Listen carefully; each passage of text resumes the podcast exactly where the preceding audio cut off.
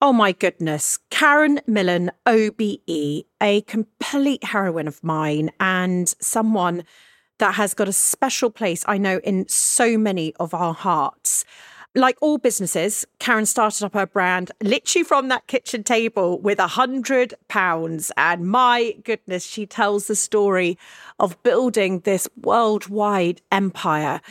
But what was very special is how vulnerable Karen was speaking about the highs, but really the lows of that roller coaster. Um, she went to places within this podcast that I know were very, very tough for her. But this beautiful combination of her wisdom and insights as she shares this incredible journey and the reflections of what all of this has meant. I know this is going to be a conversation that really sits with you, makes you think about things. Something that will come across will be why do we feel so guilty, us women? Karen's story epitomizes that founder story, that ebb and flow, that energy, the gut instinct. And I am so happy to be back talking to the one and only Karen Millen.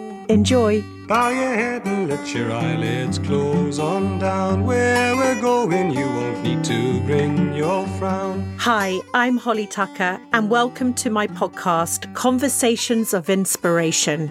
I founded my first business, not on the high street, at 28 with a newborn strapped to my chest.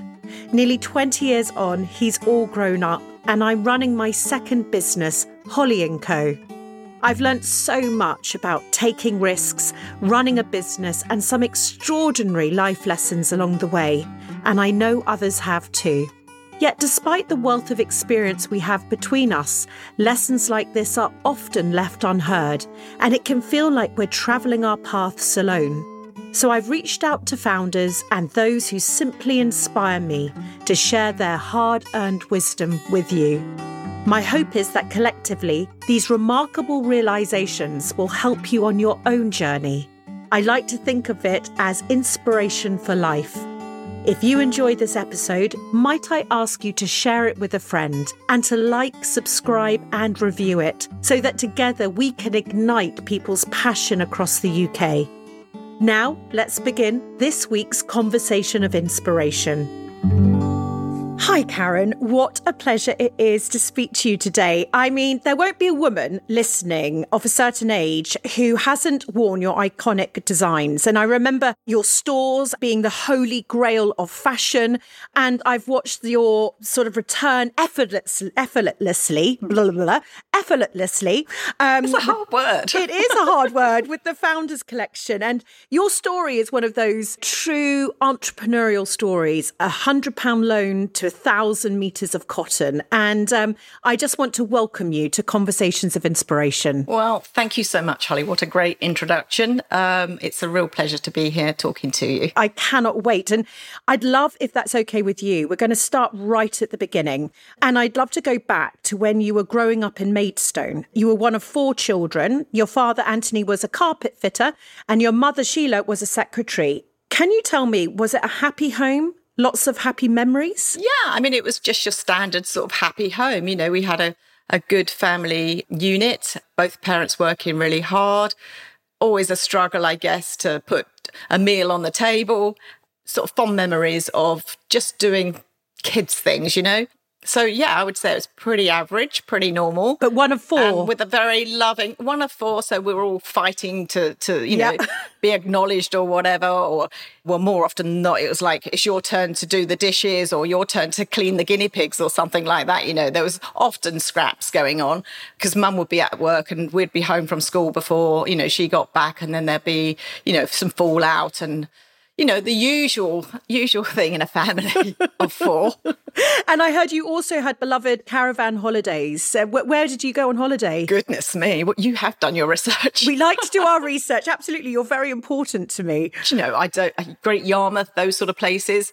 I don't know. They were just something that we always look forward to. Yeah. Holidays so, were so different in those days to what they are now. But yeah, I just have really great memories of being involved in, you know, being out in the evenings and, and dancing. And although I was I was always quite shy, actually. It was my sister that shone outside of me. She was loved dancing and socializing. I was quite shy, so and reserved, and probably sit in the corner and watch everybody else, really. But I still enjoyed it in my own little way. Yeah, absolutely. And I think holidays have changed, haven't they? They've, I think they were far simpler back in the day. Um, more about the family time, the family quality time that you would spend together, rather than maybe the destination.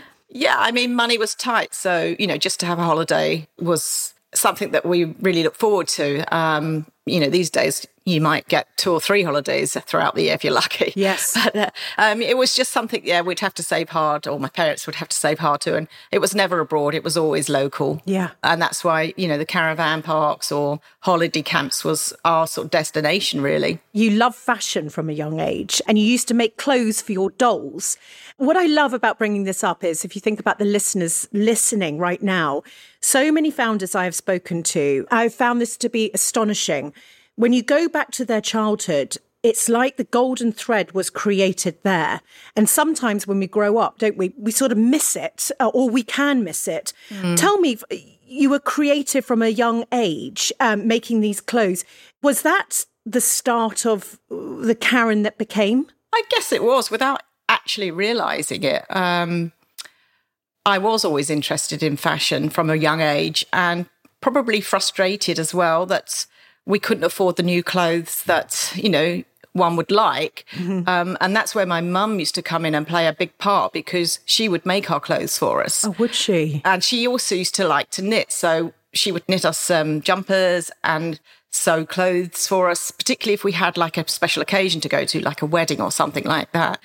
So, you know, I grew up with that being sort of within the household. So it was quite natural for me. But I don't know. I mean, I wouldn't say that my mum actually is particularly creative. I think my father was probably the more creative, arty one. Mm-hmm. But my mum, she just, I don't know if she did it out of necessity. I think she liked the actual process of making something. But in terms of design, that's not really her thing. Yeah. So we would wear matching outfits, my sister and I, to most weddings and occasions or holidays that we had, you know, uh, ahead of us. She would make us some things to wear out for the evenings, which was really sweet. Oh, how lovely. I remember when ponchos were a big thing in the 70s. And um, so she crocheted us ponchos, matching ponchos. Oh, my goodness. Uh, so, yeah, I thought they were great. So, yeah, that was really, you know, nice part of growing up, actually. Um, and then I guess out of that, I loved playing with my um, Barbie. Well, it wasn't Barbie, then it was Sindy, actually. Yes, Sindy's. Sindy and Tressy. Yes, Tressy I remember. hair grew. I yes. oh my God, I haven't thought of that in many years. I know. Well, funnily enough, I was going on eBay the other day to look for some vintage things for um, Goodwood at the weekend. Yes. And I came across a, a, site that was selling Pippas. Do you remember Pippa? I do remember Pippa. Oh my goodness! yeah, so I'd forgotten yes. about her, but yes, Pippa was there too. But Sindy was my my main doll, and my brothers had action men. Yes. We didn't have a Ken. No, there was yes. So that was the boyfriend, and I would actually set scenes up for them.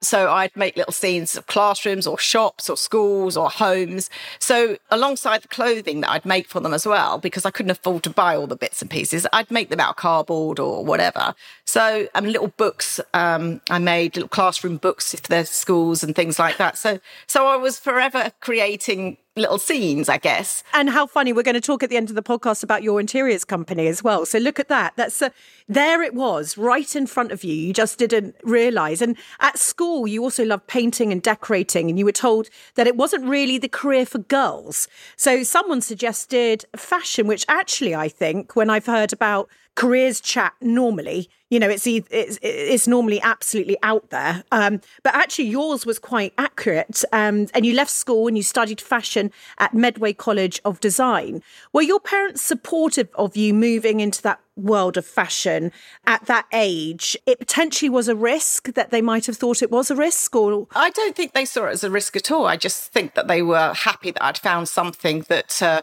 would set me on a journey because I was the third of my brothers and sisters, and, and neither of the older two actually went on to study. So I was the first actually. And I think they also saw the creative side of me and were very happy for, happy for me to um, go and do this course.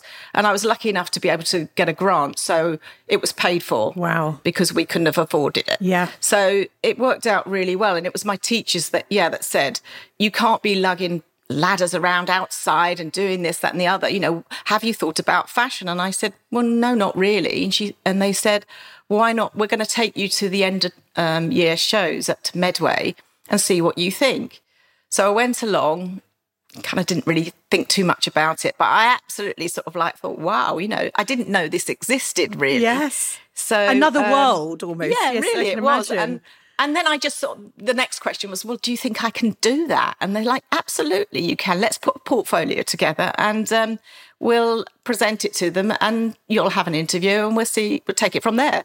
And that was it. Had the interview, got in and never looked back. Yeah, I mean, the next part of your story, I just, I love that it was remarkable because you were just 19 years old, fresh out of college. Uh, you went on holiday and you met Kevin, who went Yeah. on to be your husband and business partner. Might you just do me the honor? And this is the best bit for me of sharing what happened next because. It started with, as I said, mentioned earlier on, a hundred pounds and a thousand meters of cotton. Well, that's actually where you've got it wrong. It wasn't Oh. a thousand meters of cotton; it was a hundred meters of cotton. Oh, was it right? Okay, good. I So was thinking, yeah, Yeah, well, time that's a to lot. change. no, no, it was just a 100 meters of white cotton. But no, before that, actually, I, I left college and um, being the shy person that I am, I didn't really know what to do. I didn't want to work for anyone else purely because I was so shy and I really was quite afraid of stepping into another world that I didn't understand. And so I set about making some shirts. I found some striped shirting. I can't even remember where it was now. It was outside someone's store and it was in a box and there was lots of this really nice Sea Island cotton stripy shirt material. And so I thought, well, I'm going to grab that and I'm going to make some shirts because at the time I just enjoyed making shirts. I don't know why, because they're not the easiest thing to make. and so I was making them for friends and they were both male and female. And then my mum suggested that um, why don't I do uh, clothes parties? and I, actually I can't remember if it, which way round it was, but I. So this is where the white fabric came in as well. Yeah. she had mentioned doing clothes parties, but I was like, well, you know, I haven't got enough stuff to, to do a clothes party with. But then we borrowed this hundred pounds and bought some white cotton, and I made a small collection of different pieces that uh, could coordinate with each other, and um, and that was it. Uh, she invited some friends from her office to our house and I did a little clothes party at home. And my mum was there sort of presenting it all, and I was modelling it. I love it. And then one of the guys that she worked with, he had a daughter that came along and she started modelling for me. So as it grew and we extended, the parties extended out and progressed into parties like probably two or three a week, uh, she would trot along with me. I'd pay her some pocket money kind of thing. And uh, we'd model, and my mum would do the commentary. I love this scene. I know it was quite bizarre, but um, it was quite sweet. Yes. it wasn't just a white collection. By then, I was able to buy different cloth, uh, which I bought from markets, and then we found lots of different clearance lines, um, mainly in the East End of London, actually, which was always great fun rummaging through. I can imagine. I just, I, I love the picture of your mother commentating on, um, like a little cat show walk in your living room. Yeah. so a couple of years later, you opened your first shop and it was called Q. And I read that you said we were both very young and very hungry. Tell me what that was like. So many people listening, you know, they have dreams. We talk about we're probably the worst boss that you could ever have as founders. You know, put youth on your side, and there probably isn't a, an off button. I'd love to hear what that first moment of opening that shop and, and how you basically describe it now. Chaos.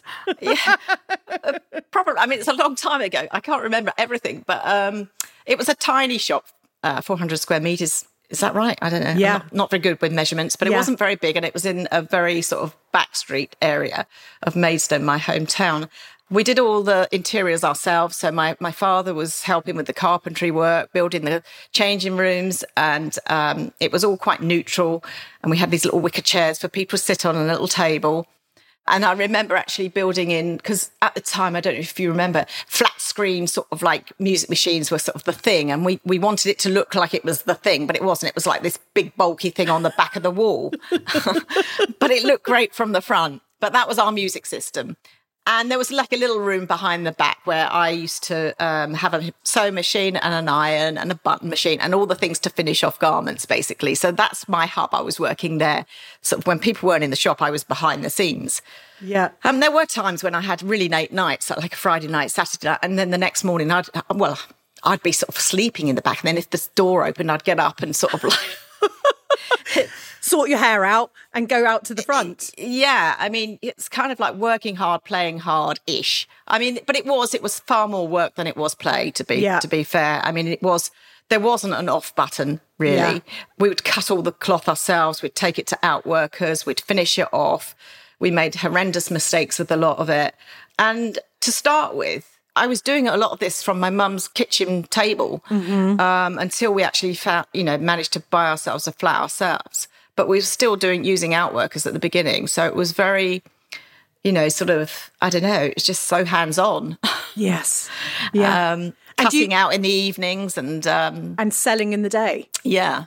yeah. Do you think when you when you entered into that, you know, we, I suppose nowadays we have a lot of knowledge about if you want to get the knowledge about starting a business or doing, do you know what I mean? There are we more celebrate people's journeys, don't we? And you can, but really, I think when you were doing it, there wasn't, you couldn't copy anything. You know, you had naivety on your side. Total naivety. And I think that's what helped us. In a way, that's what helped because we didn't know what we were up against.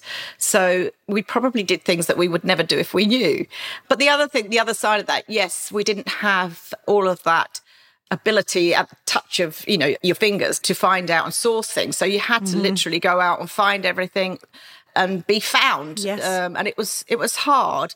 And i think that's why it took us quite some time to actually become established. I mean a lot of people think we sprung up overnight. We certainly didn't. How many years do you think it took? Well it took us a good 10 years to actually build the foundations of the company. I mean by then we'd opened four shops but you know, they they were slow you know slowly yeah. opening yeah. and and we were building the infrastructure behind it and getting the production side of things as as well as we could at that time you know it was a whole, the whole thing was like um you know us doing an apprenticeship it was we were yes. learning all the way through because we hadn't gone out into the industry to gain any experience it was literally yeah me having learned what i had from college and kevin not having been in the industry at all he was bringing the business side of things to the table, yep. which you know I knew nothing about, and um, I'm not sure that he did. But he he's you know he had no experience of that either. But I think he's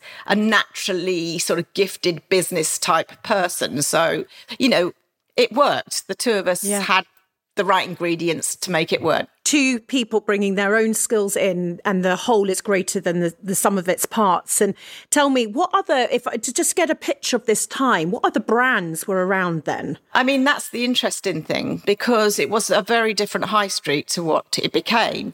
And I think that's one of the reasons why we succeeded in the way that we have because the timing just seemed right. And of course, we aspired to all the catwalk designers, but really on the high street there wasn't an awful lot to compete with.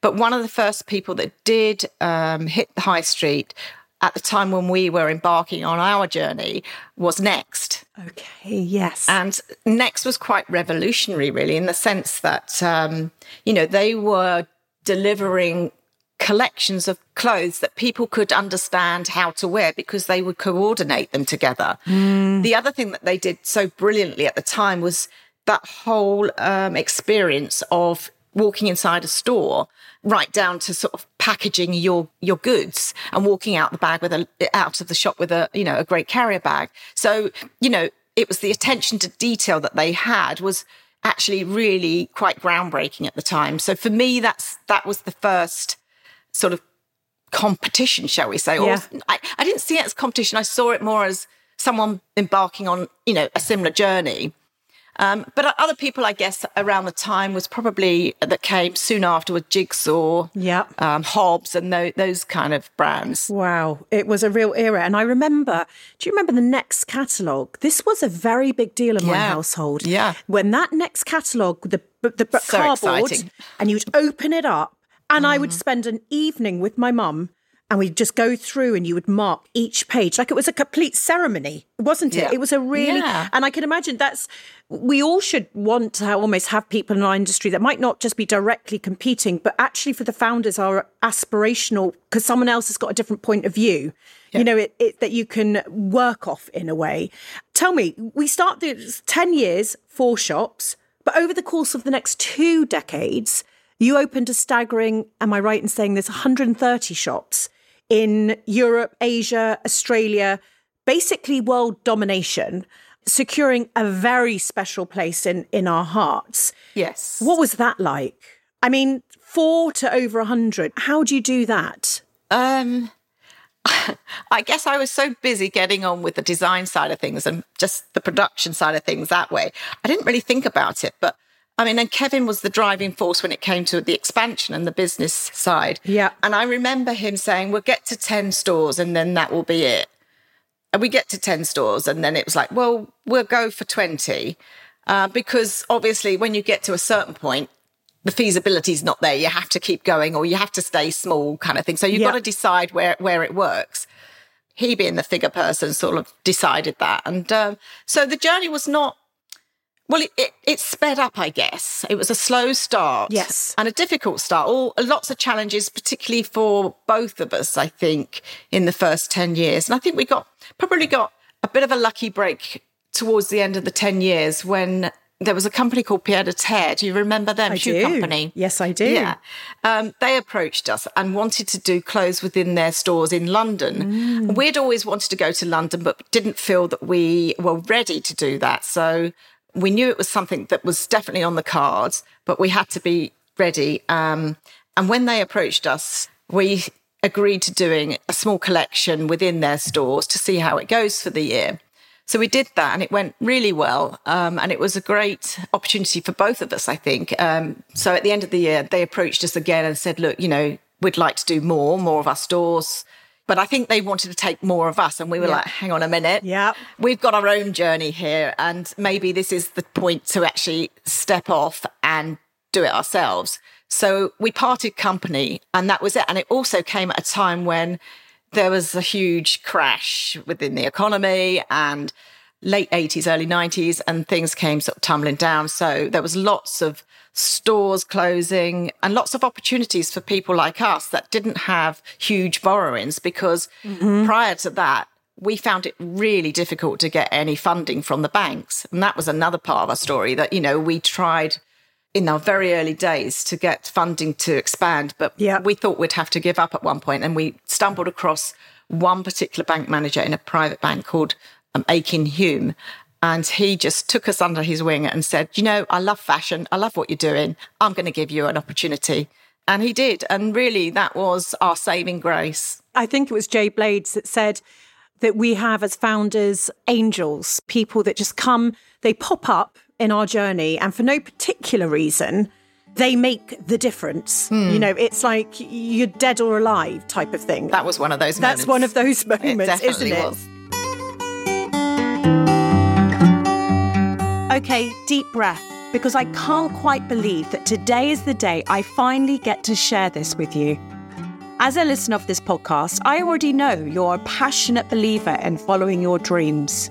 So today I share with you that I have done just that and followed my own dream that I've had for so many years. I'd like to introduce you to the next era of Holly & Co, a small business marketplace. Don't worry, of course, you can still come to us for advice about building a business or inspiration to help you fly. That is, after all, my life's mission. But you can also now experience and shop the colour and creativity of the very best UK small businesses all in one place. Think of it as the home of small business online, all handpicked and curated by me. It's a treasure trove of unique finds, shining a light on a collective of brilliant founders. or as we like to call them, our co's, the talented co community, putting the co into Holly & Co. I've brought together a movement of creators who champion quality, sustainability, and purpose. A marketplace designed to celebrate craftsmanship, handmade products, and finally show you something new, something creative and colourful in retail. Oh, and did I mention that over 90% of our co's are female founders?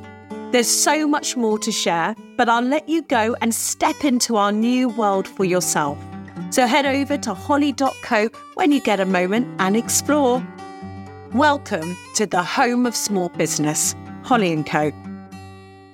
Now, back to our conversation of inspiration. I think a couple of very unique things about the business that you built, and I'd love to know more about the process in this because, and correct me if I'm wrong, if other people were necessarily doing this, but you weren't just designing, you were also manufacturing. You were buying the fabrics, you were buying the packaging. Yeah. And which meant that you had a lot of control. And I'm, I'm presuming that actually meant lower overheads and all, all those sort of, or lower costs that you had and maybe allowed you to be more nimble than some of your counterparts. But was that quite novel at the time? Yes. I mean, it was unheard of pretty much, really. Yes, I, I thought so. I just, I, I just didn't want to get anything wrong. I'm, I'm not I, from your industry, but it did seem at that stage to have such control and Yeah. cutting out this middleman. That was what I think was another point of difference and the success again, uh, the reason behind the success or one of the reasons, uh, the fact that we was doing something that was so, so hands-on that we had total control of. But of course, with that comes extra work. Yes. And even now, going back working within the industry again, they don't do it that way anymore. Really? They rely on factories to do everything pretty much, which is a shame because what we had really was like an atelier Yes. for the high street, which was just unheard of. But it was great because we got to learn and, and experience all sides of the business. And it, it just kept it real, it kept it different. And I think that's, yeah, why it's so special. Because for those who are listening to you and want to just know a bit more about that, you what would normally happen is someone would design something, potentially not the founder. It would then go to a factory that competed for price, and then you would get it out at the end. Yeah. And the difference here was you were designing, mm-hmm. and then what? It was going to your factory. So I would design, and then obviously as we grew, we had a small type team of designers that was um, working alongside me, and then we would have our own in-house pattern cutters. So we would discuss our designs with the pattern cutters. They would then produce the patterns. From there, we would have sample machinists. So we'd do samples yes. of what we call a toile in the industry. It's like a calico version of, you know, the garment to make sure that the fit, the cut, shapes are all, all right. So that that could go backwards and forwards a little bit until you were happy with it to go to the next stage, which would be the first samples within the factory.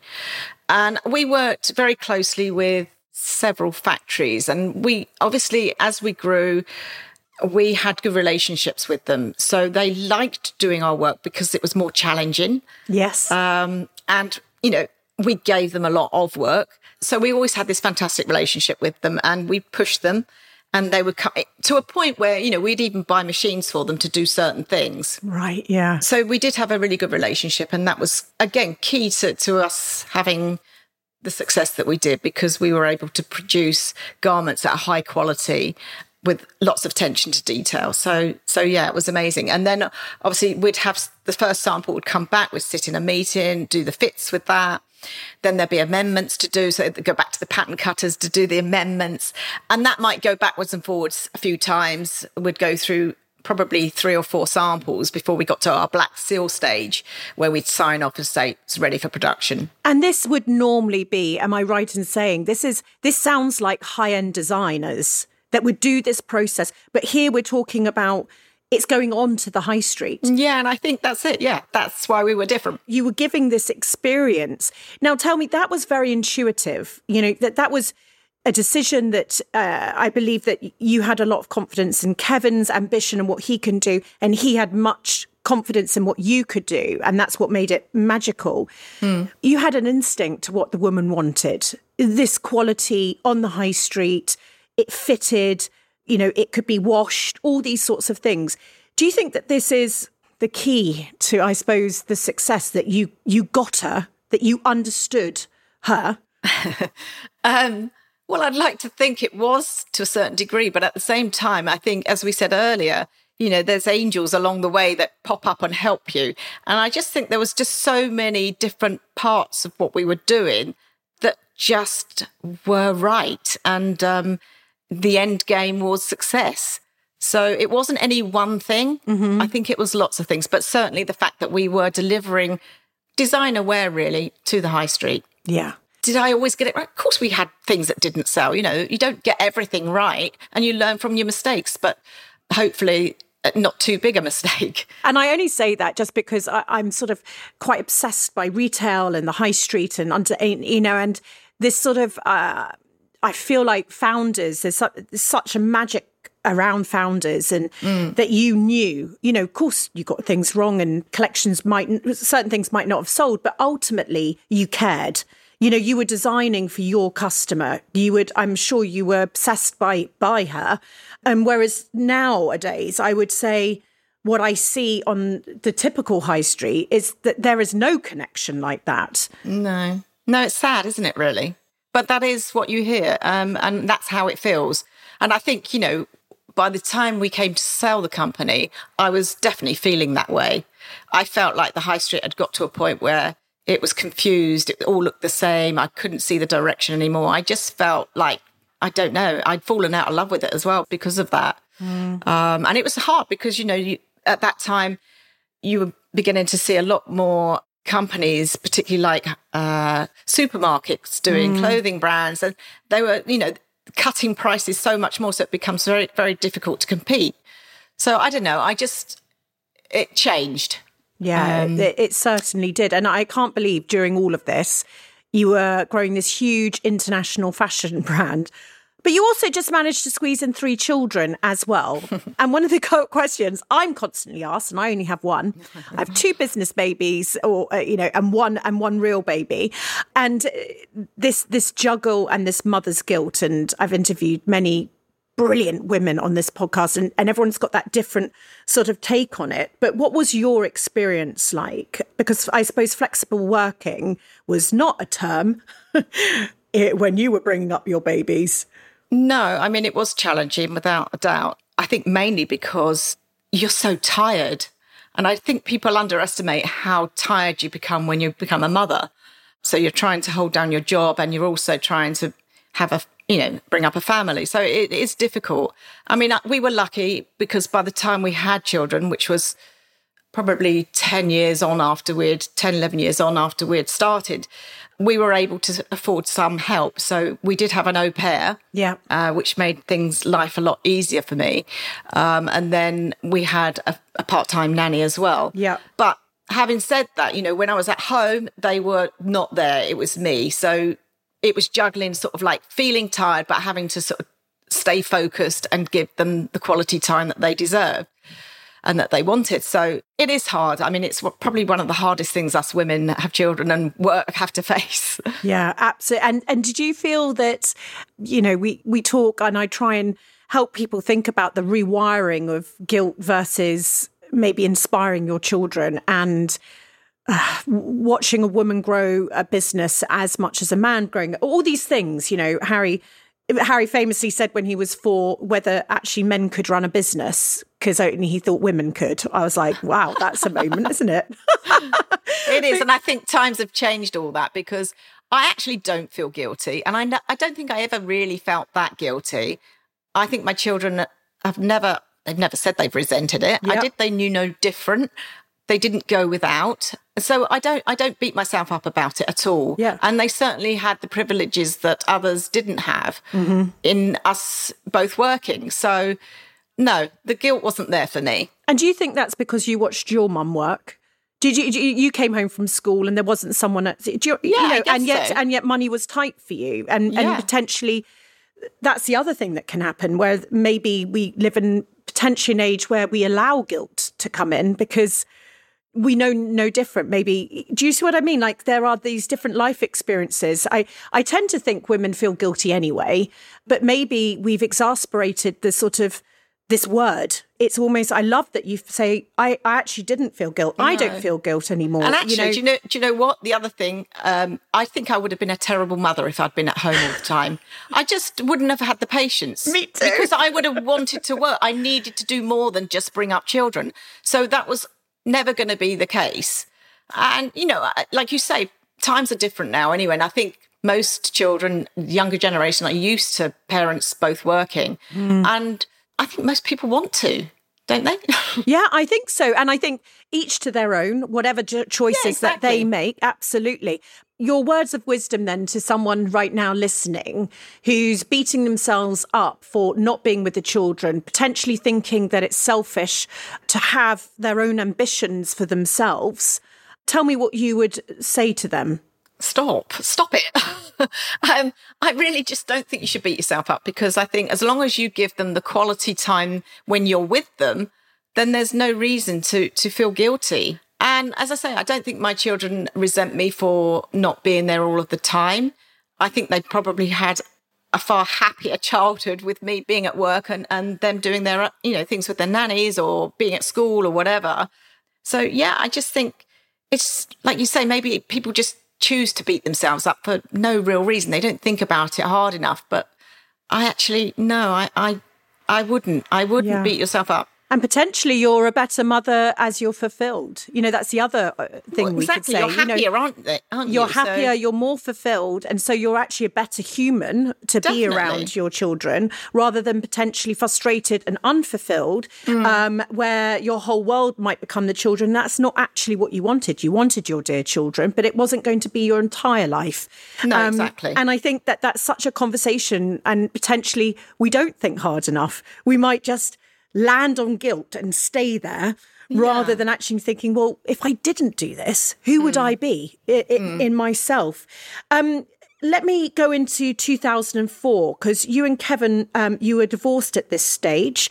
I read in a few interviews that you'd sold the business and you lost the right to use your name commercially. And I, I bring this up not to bring old wounds or, or hurt or those feelings. I do feel that sometimes the road you you know you said it took 10 years for you to get to that place and people said oh you were an overnight success. And then maybe we don't always hear the other side of really what goes on. You described it like watching your child grow up and leaving home but with the knowledge they'd never come back. And i i tend to use the analogy with my first business baby and my second business baby like they were slightly they were children to me. I loved them as as much as my children. Um, tell me, it was a very painful time for you. It was very difficult for you and your family. And I, I believe that you also were a victim of fraud, losing a lot of money and being declared bankrupt and losing your home. I mean, this, Karen, is a huge amount for anyone to go through. How did you get through it? Um, with the support, I think, of family and friends. And I think just being the person that I am, I'm pretty resilient. I've been brought up very well and loved, cared for, and I'm very grounded. And I think having come from nothing, I can appreciate what that is and what that feels like. And I'm able to adapt to other ways of living. And I've had to. Uh, but having said that, you know, you look back and reflect, and, you know, you can't have too many regrets. There's certain things I'd change, but really that's what makes you who you are. Um, I'm not going to lie, you know, obviously there's been times when, when I've hit rock bottom, but um, I always feel, you know, I always look ahead and stay positive, really. And I think that's a strength that I've always had. Um, and it's helped me through a very difficult time. When you went through all of this, were you able to um, were you able to learn the lessons as you were going through it, or has it just been in retrospect? You know, we, it's it's actually, if I'm honest with you, Karen, there are many women who go through business women, and I'm sure you know. I won't name them, but you must know go through such times of turbulence And actually, there is a, I don't know if you agree or disagree, and, and, and do tell me, you feel like you can't speak out about it because potentially we're already fighting for that place as being a businesswoman or being viewed as a business serious person and to be respected. And so actually we've already fought for that to then show weakness or to show um, the war scars. We tend to hold back we tend to hold that information back, which means there's a whole group of women, I think, business women, who've got these terrible stories, mm. but we don't get to actually hear them. There's probably men as well. I mean, at the end yeah. of the day, like you say, um, we don't like to admit to failing, mm-hmm. doing things wrong, especially when you've been successful. So it is a hard thing to come to terms with. But I think it's becoming easier in the sense you're doing what you're doing. And I think that's great. And you are giving women, and not just women, uh, men and women, a platform to speak and tell their story and open up. And, and, you know, it's through listening to all these stories that you realize that you're not alone. You know, we all go through these things, but it was a bit of a taboo subject, particularly sort of, you know, 20 years ago, maybe. Mm. Um, there's so much access to knowledge now that we are more open and able to be more open about things. You know, and some people say, oh, don't keep telling people about that. I'm thinking, why not? You know, I'm not embarrassed by it. Of course, it's, it's not something that I'm pleased happened, but it happened and I, I can't just tuck it under the carpet and pretend. I've dealt with it and I'm moving on. Mm, absolutely. And I, I think you can turn the pages in the book, can't you? You can't erase what actually happened. No, and you nor should to we. learn. Yeah, you learn from them. Tell me about Karen Millen, because Karen Millen was struggling too, and uh, things didn't necessarily were going right. Boohoo bought the brand in 2019, and I read that you were saddened because the association with fast fashion and if we look back to your story you've just literally told, and you mm. said that shopping was an art to be enjoyed, and we seem to have lost touch with that experience, which I just cannot agree with you more. Mm. Um, and when you look at the fast fashion industry in 2022, just in the UK alone, it's reported to be worth a staggering 55 billion pounds. Tell me about that and what you think we could do to bring about change in this area and, and that experience. It's a hard one, isn't it? Because the writing was on the wall. Even when we sold the company back in 2004, there was talk about things going online and digital shopping. And we'd set up our website ready to do so, although it wasn't transactional at the time. So I hadn't experienced that side of it at all. So it's all very new to me. And I just couldn't get my head around it. I thought, like, why would you want to, you know, give up the experience of walking into a store and shopping, trying on things? I just couldn't imagine it. Um, and I thought, I'll never do online shopping. uh, fast forward 20 years. And of course, I'm an online shopper because, you know, you can find so much, you know, from all across the world. Yes, yes. um, but of course, you know, having said that, I still do like the experience of shopping. Maybe not just clothes, but I think, I think shopping's got to change in the sense of it has to be an experience. I think when you came into our stores, they were an experience. And I think that experience has to be expanded, perhaps. I think people need more from their mm. shopping experience than, than they've been given. And I think we're going to see change in that. In what way do you think? Uh, well, I think, you know, there's, there's things like um, food and beverage sort of coming into play and sort of, so more destination mm-hmm. where, where you can get an experience rather than just walking from one store next to the other and the experience that I got bored of. Yes. You know, just the customer service, that type of thing, and feeling that you were actually buying something special and being treated and looked after. And I think that's missing now. Yeah. Absolutely. That experience is definitely missing. Yeah. Um, and I think maybe, you know, the younger generation haven't really experienced that. And I think that, you know, like everything, things become like a cycle. And I think we will at some point go back to stores being, you know, bricks and mortar and certainly not in the same way that we we had them. I mean, it was excessive and and far too many stores and unnecessary. So the online definitely does work, but I think there's still room for you know key stores in certain places mm-hmm. because people need to see a product particularly if it's a new new to them they need to feel it they need to see the quality they need to see the fit they need to you know have that experience And once they buy into a brand, they're very happy to buy online. And do you think, um, you know, brand being my one of my most favorite subjects, you know, there's nothing like, I suppose, the 3D embodiment of a brand. How else, you know, when we go online and it's only online, it's 2D. What is a brand? What is a brand? I would say um, without the DNA of a founder, with the, the the the, direction, the sort of umbilical cord. I, suppose it's it's it's what keeps people different. It's what be, keeps things new and exciting. But take away that 3Dness. Mm. What is brand? Do you think that's a very important part of what you're talking about here? I think it definitely is. Yeah, um, I definitely think that's what's missing. And as I say, I'd really love to see some of that come back, and I think it will. And uh, what about the younger generation and fashion? And when we talk about the experiences and the change, you know, there you are. I remember Johnny Boden telling everybody in his um, office, the internet's not going to kick off. Do you know what I mean? Like, like me, really? Yeah, yeah. What is the internet? It's just not going to be a thing. It's just going to be one of those things. So he he laughs about it now, but we, we we look at now the sort of the changes and everything, and we, we look at all, also the environmental side of everything, and and younger generations who appear to be far more aware of the environment. I mean, ultimately, they're going to have to save the world from everything that we have done. Yeah. And yet, fast fashion and buying the way that they do. You know, I think you've you've said when I've read in itself. yeah, it contradicts it. I've read in uh, you said um, I can't see how they can manufacture good quality clothes for those sort of prices. You know, somebody is suffering or going without. People know that, and yet you care about the environment, and yet you buy the five pound item.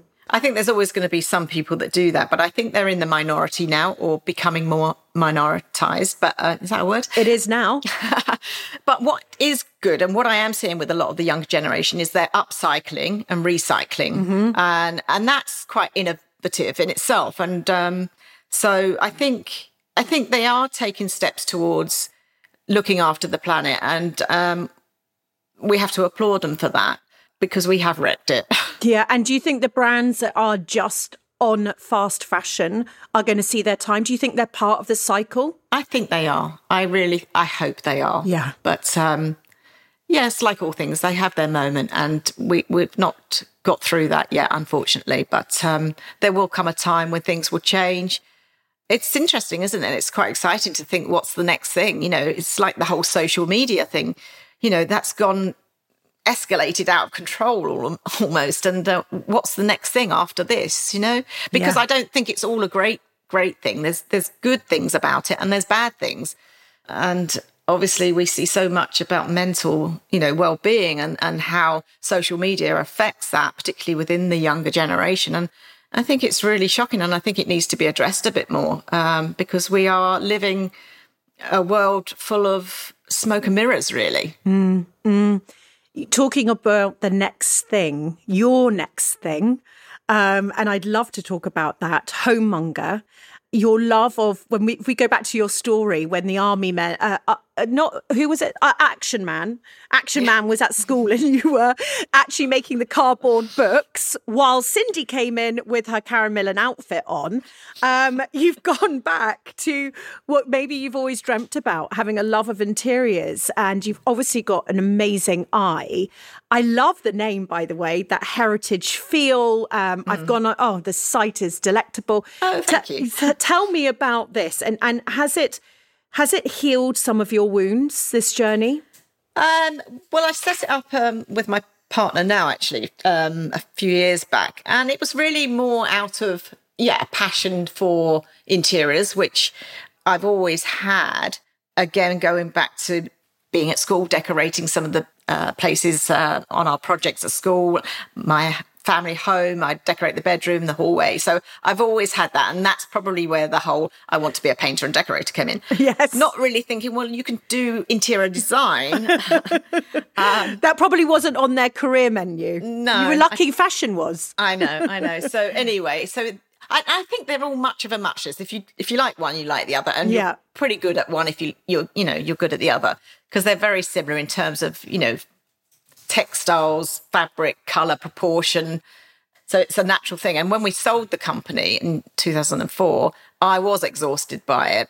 um, the industry. And so I threw myself into interiors. So I didn't even pick up a magazine on fashion. It was just all interior magazines. Yeah. And I started doing a few, well, I did, I sort of renovated my home and then I bought a, plat, a, a flat in London um, and completely renovated that.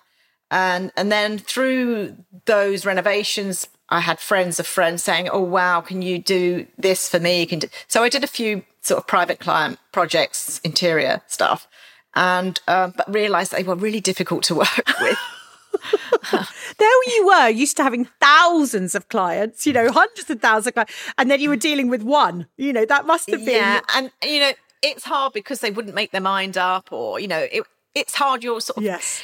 It's very personal, isn't it? Your yes. home is very personal, and um, half the time they don't know what they want and if you put it you give it to them they're still not sure so um, but i think for me what was missing was i still love retail and that part of it was what i love rather than actually doing the interior designer i'm happy to do it sort of in my own projects because i've got no one to answer to yes um, but anyway so i i'd always kind of like the idea of doing homeware and sort of i don't know over the years sort of thought, talked about it, thought about it, and never really, with, with everything else that was going on with stuff that I was trying to deal with, mm. it didn't really happen. And then finally, with my partner now, he invested some money into to me buying some things to build an online business, which wasn't again supposed to be an online business really. It was more I wanted this whole experience. I wanted to create something that people would come to and you know, just say, wow, I love this. I, I love the vibe. They can get a coffee, they can get some lunch or some breakfast. Uh, because he's part Australian or lived in Australia, I've got used to that breakfast culture yes. and um, they do it so well. And I just thought, you know, we just need a bit of that here and, you know, throw that in the mix with some homeware. Uh, which I would source and, and, curate, and I love doing that side of it. Um, Bali was always uh, one of my favorite places to go. I went there um, many years ago and fell in love with it. And then when I sort of met Ben, my partner now, Bali's like an easy trip for them. So we went several times and I just said, look, I've got to, you know, we've got to source from here because it's just not available back home. And um, so we put some containers together and, and yeah, that was it. Homemonger was born and it sadly has just become an online uh, store, not not the real thing. Because again, it's it's hard. I mean, we had mm-hmm. COVID, mm-hmm. and then we had all the challenges of all of the shipping. Containers got ridiculous. Um, so it's been a struggle, I have to say. It's been more of a hobby yeah. than a business, um, but it's been fun, and I do love it. Yeah, yeah. something that I've always enjoyed doing. Every week, I hand this part of the podcast over to our brilliant partners at Dell Technologies. Regular listeners will know I'm dedicated to supporting women building businesses that allow them to do what they love and love what they do. That's why at Holly & Co, we work with Dell Technologies as our lead partner with their fabulous Dell Women's Entrepreneur Network, or DWEN as it's better known, dedicated to empowering women at all stages of their small business journey. Dwen provides a wealth of resources, including their active members community, their inspiring online Empower Hour sessions, in person events, and much more. We know that we're in a time when many small businesses are facing increasing pressures. And in these challenging times, Dwen offers a supportive and uplifting community of female founders across the globe. To find out more about Dwen and how to sign up, head to dwen.com. Now, back to our conversation of inspiration. Do you think being able to put your focus into something new at that time you were going through so much helped you? You know, I, I feel sometimes like, and I've said this on this podcast before, that, you know, your businesses can be a life raft through personal tragedy, illness, mm. you know, all those sorts of things. Would you say that that was maybe the journey that you were on with it? I think it probably was actually. When I reflect back, I'd come to the end of everything that I was dealing with and felt I had to do something. Obviously, the use of my name was difficult. So anybody that wanted to do a collaboration and use my name was uh, like, no, no. So yeah, I, I needed a purpose. And I guess that seemed like the obvious choice, uh, something different. I, I thought at the time, perhaps I, I shouldn't go back into fashion. You know, I've done that, move on, do something else. Mm. But um, during that time, I have got itchy feet and sort of like, oh, I just think I can do a bit more with fashion. and I was going to, that's my next question. You know, you have done it again with the Founders collection. This beautiful collection of kimono dresses, leather trousers, crisp shirts. We go back to the shirts again. Mm-hmm. Um, how did it come about and how did it feel to be returning to the brand that bears your name? Yeah, it's been great actually. I was very apprehensive. I can initially. imagine. As you said earlier, the company was sold to the Boohoo Group in 2019. At that point, I was like pretty devastated because I knew that they would close all the stores. And I felt like, okay, that's the legacy gone. You know, something that we'd sp- spent all those years building yeah. and creating, suddenly it will disappear and will become, you know, lost. Mm-hmm. And I, I felt really sad. And then, of course, some of the people I knew in the industry were connected, you know, had connections within the company and, and saying, you know, they'd like to talk to you. Are you interested? And I'm like, well, not really. It's not really gone in the direction I'd like to have taken it. And this went on for a few years and then it cropped up again. And I suppose I got to a point where I was like, you know, I really, I really want to do something in fashion, but it would be very difficult for me to do something without my name or yes. it just seemed like the obvious thing to do. So I just sort of said, look, okay, I'll meet, I'll meet with them and we'll chat and see what happens. And I met and uh, we got on really well and they said all the right things and um, they put a proposal together and that was it really. We agreed and um, I put together a 30 piece collection that launched in May this year. And how's it felt? It was mixed emotions in the sense of I, you know, I didn't know what to expect when I walked in there for the first time. I, I didn't know how I'd be received, received by all the yep. other, yeah, the guys that were working there. So it was an odd feeling um, and quite a different experience because, you know, it is um, they don't work in the same way that yes I'm used to working. So I had to get uh, used to different disciplines really. So took a little bit of adjusting and adapting and getting to know people, but they were really very kind to me and very sweet and um, made me feel totally at home.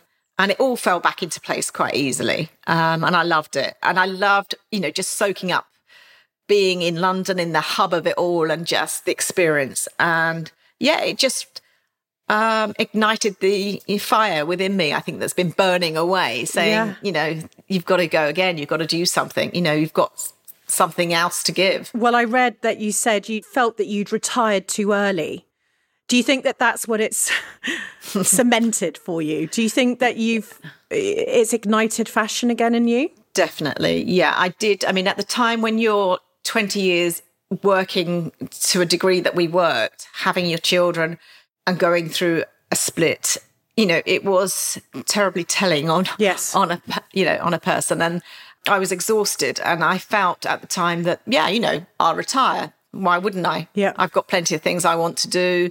And it didn't feel that I was too young then, but in reflection, as time went on, I just look back and I think that was the worst thing. Probably that's crazy. Why, why would you think that you just give up? You know, um, and I wish I'd probably done a bit more, but you know, as I said, I don't like to have regrets really. Yeah. And I also saw that you said, um, you know, you don't like to play golf. It's what I say. You know, I'm, I'm uh, literally the, the thought of retirement actually, when you, th- you think about it and, and unless you do your hobbies, but really what is there, you know, except for maybe igniting your passions again and doing it maybe in different degrees. You're not going to be opening up 130 stores, you know, all those no. sorts of things. Nope. That's definitely off the cards. Um, can I ask you a question? Are you proud of yourself of what you've built? Mm. Do you recognize what you've done for us women? Do you recognize what you did to the high street? Do you recognize those things? Or eh, I'd love to know because I think, again, for us women, and you know, potentially we we don't really know our own impact. I think that's a very good question, and it's something that if you'd asked me when we sold the company 20 odd years ago, I would have said, no, not really. I didn't feel particularly, yes, of course, we'd succeeded and that was great. Uh, but it's taken a long time for me to actually reflect back and actually think, wow. I mean, people would have told me from time to time, you know, that's amazing what you created. I don't know. It's only recently, really, that I've actually reflected back and, and I think it's through time actually that it has stood the test of time. And in fact, now it's almost become fashionable again. You know, yes, they're celebrating sort of like 80s and 90s, and that was our era. So we are back on trend.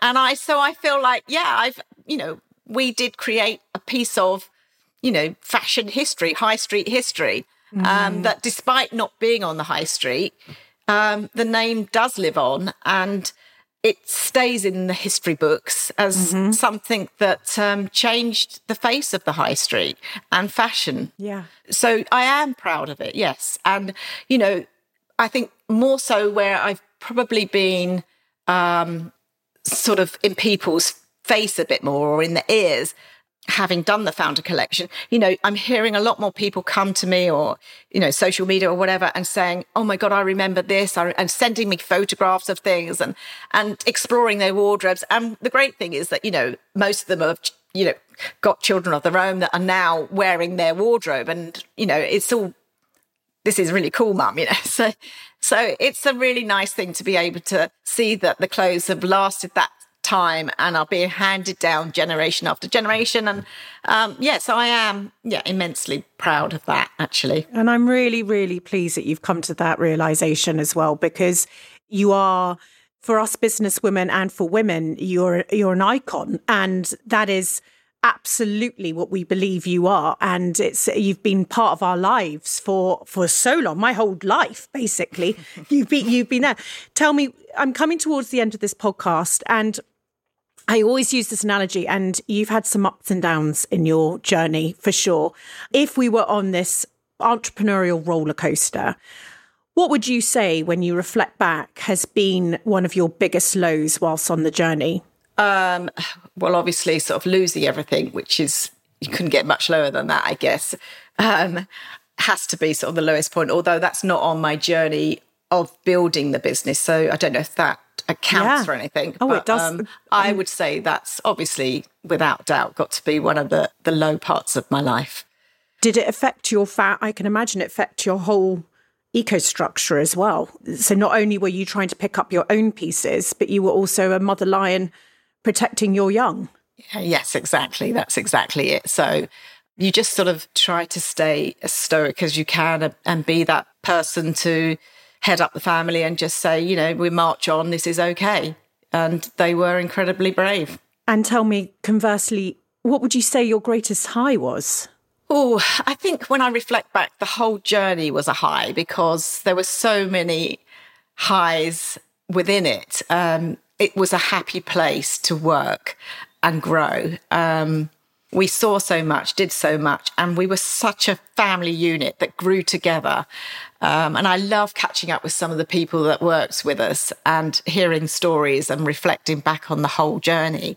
So, you know, the whole thing was great. But there is one particular thing that sticks in my mind that, you know, people often ask me, you know, what's it feel like to see your name above all these stores? And, you know, it never really, I never used to feel that much because they were such a gradual, it was part of a big company as far as I was yeah. concerned by then. But the one time when it did actually put a big smile on my face was um, when I was driving down a motorway uh, one day and coming in the other direction, I saw this huge turquoise lorry with a orange dot on it with my name on it. It was like a big carrier bag. Our carrier bags used to yes. be that color. And I just thought, wow, that's pretty cool. we had a fleet of them, about um, four or five lorries um, that delivered because we did aside of all the other things that we talked about earlier as to what we did, we actually distributed all of our goods as well. So we stored them in the oh warehouse and distributed goodness. them. So Yes. Gosh, you you really did do it completely differently. It's completely inspirational and for not only for anyone listening without a business because you're just an icon and our female uh, worlds, but for anyone with a business, I mean, the fact the, the, the, the way you looked at things differently so many years ago and how you dared to be different and look what that built is just amazing. And I can't thank you enough for speaking to us today. I know that everyone listening knows what's about to come up. It's a moment where I'm going to hand over the podcast mic to yourself. And I just wanted to say thank you on behalf of ourselves and the listeners for sharing a piece of soul with us today, Karen. Thank you, Holly. It's been my pleasure. Over to you. Okay. I'm going to have a drink. Have a drink. Dear Karen, you could never imagine what lays ahead of you. What you will achieve from humble beginnings is really quite extraordinary.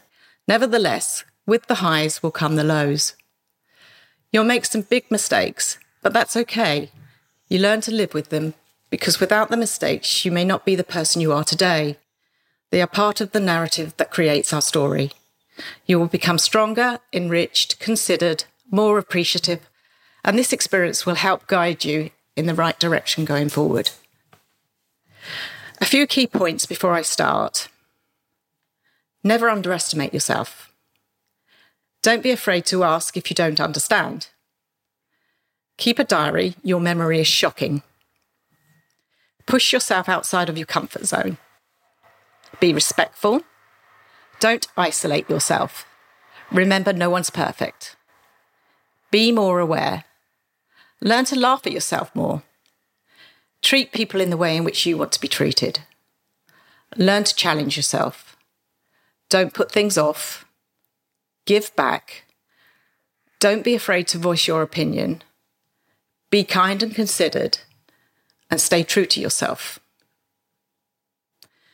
As you're about to embark on your life's journey, I just want to tell you that you have been blessed in so many ways.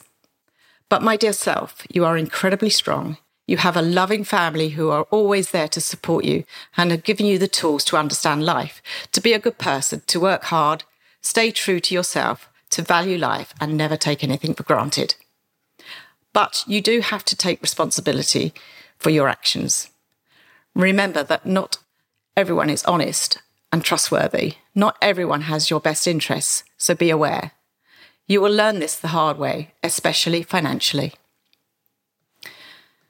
You're soon to meet a man that shares your career journey, and together you will build your empire and have three beautiful children. But don't underestimate how exhausting bringing up your children and working full time to build a business can be. You are both young and achieve so much, but it will come at a cost. That price will be your breakup.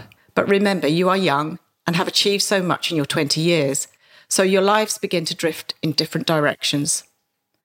The split was inevitable and is probably part of the reason you both decided to sell your company soon after, as it reaches a great high and the offer seems too good an opportunity to miss.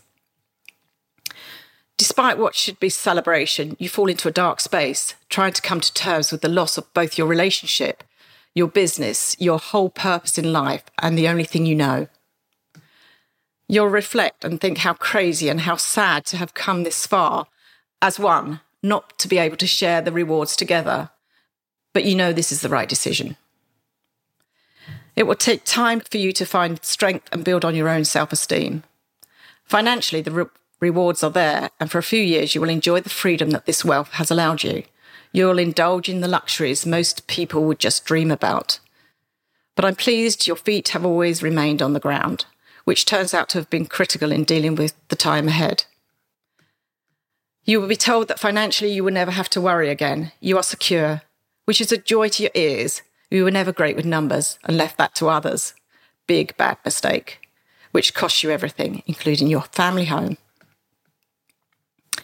You can be proud of how you managed to cope with this loss and also the effect it will have on your family, in particular your three children, who stay completely dignified despite the huge loss to them too. They remain, oh, sorry. They remain strong and give you the reason to ride the storm. You will have the support of great friends and realize that friends are incredibly precious and that as a friend, you must value their be- being at all times. During a lengthy period of uncertainty, you will meet a new partner who is kind and considerate. He will help support you during this challenging time. He will be your strength, the light and the distraction you need. He will show you a world away from the chaos and become the respite you need. In time, you will come to terms with the loss and pick up yourself and go again. You have so much more to give, and only you can make this happen. Know that you are loved, know your worth and your strength. You will soon realize that you still have a life to live with new adventures and experience to explore. It's the next chapter. Don't waste it. Love me. Thank you for. Yeah, it's a bit tough for me. Thank you very much for sharing. I'm just so deeply sorry that someone like yourself, who's given so much to all of us, went through so fucking much. And, um, yeah, it is your next era. What can I say? Well, it's been a pleasure. We need women like you. we need women like you. You are a beacon to us. And please don't ever underestimate that because your name is firmly in our hearts. So, whatever you do next, know you've got the support of all of us and you'll just show them. That's what I can say. You will show them. Thank you. And thank you, Karen, for your time and your honesty and your bravery. Thank you. Thank you, Holly. It's been a pleasure. Thank you for joining me today. If you've enjoyed this episode, can I ask that you share it with a friend and like, subscribe, and review it too, so that together we can inspire even more people to follow their dreams to build a life they love.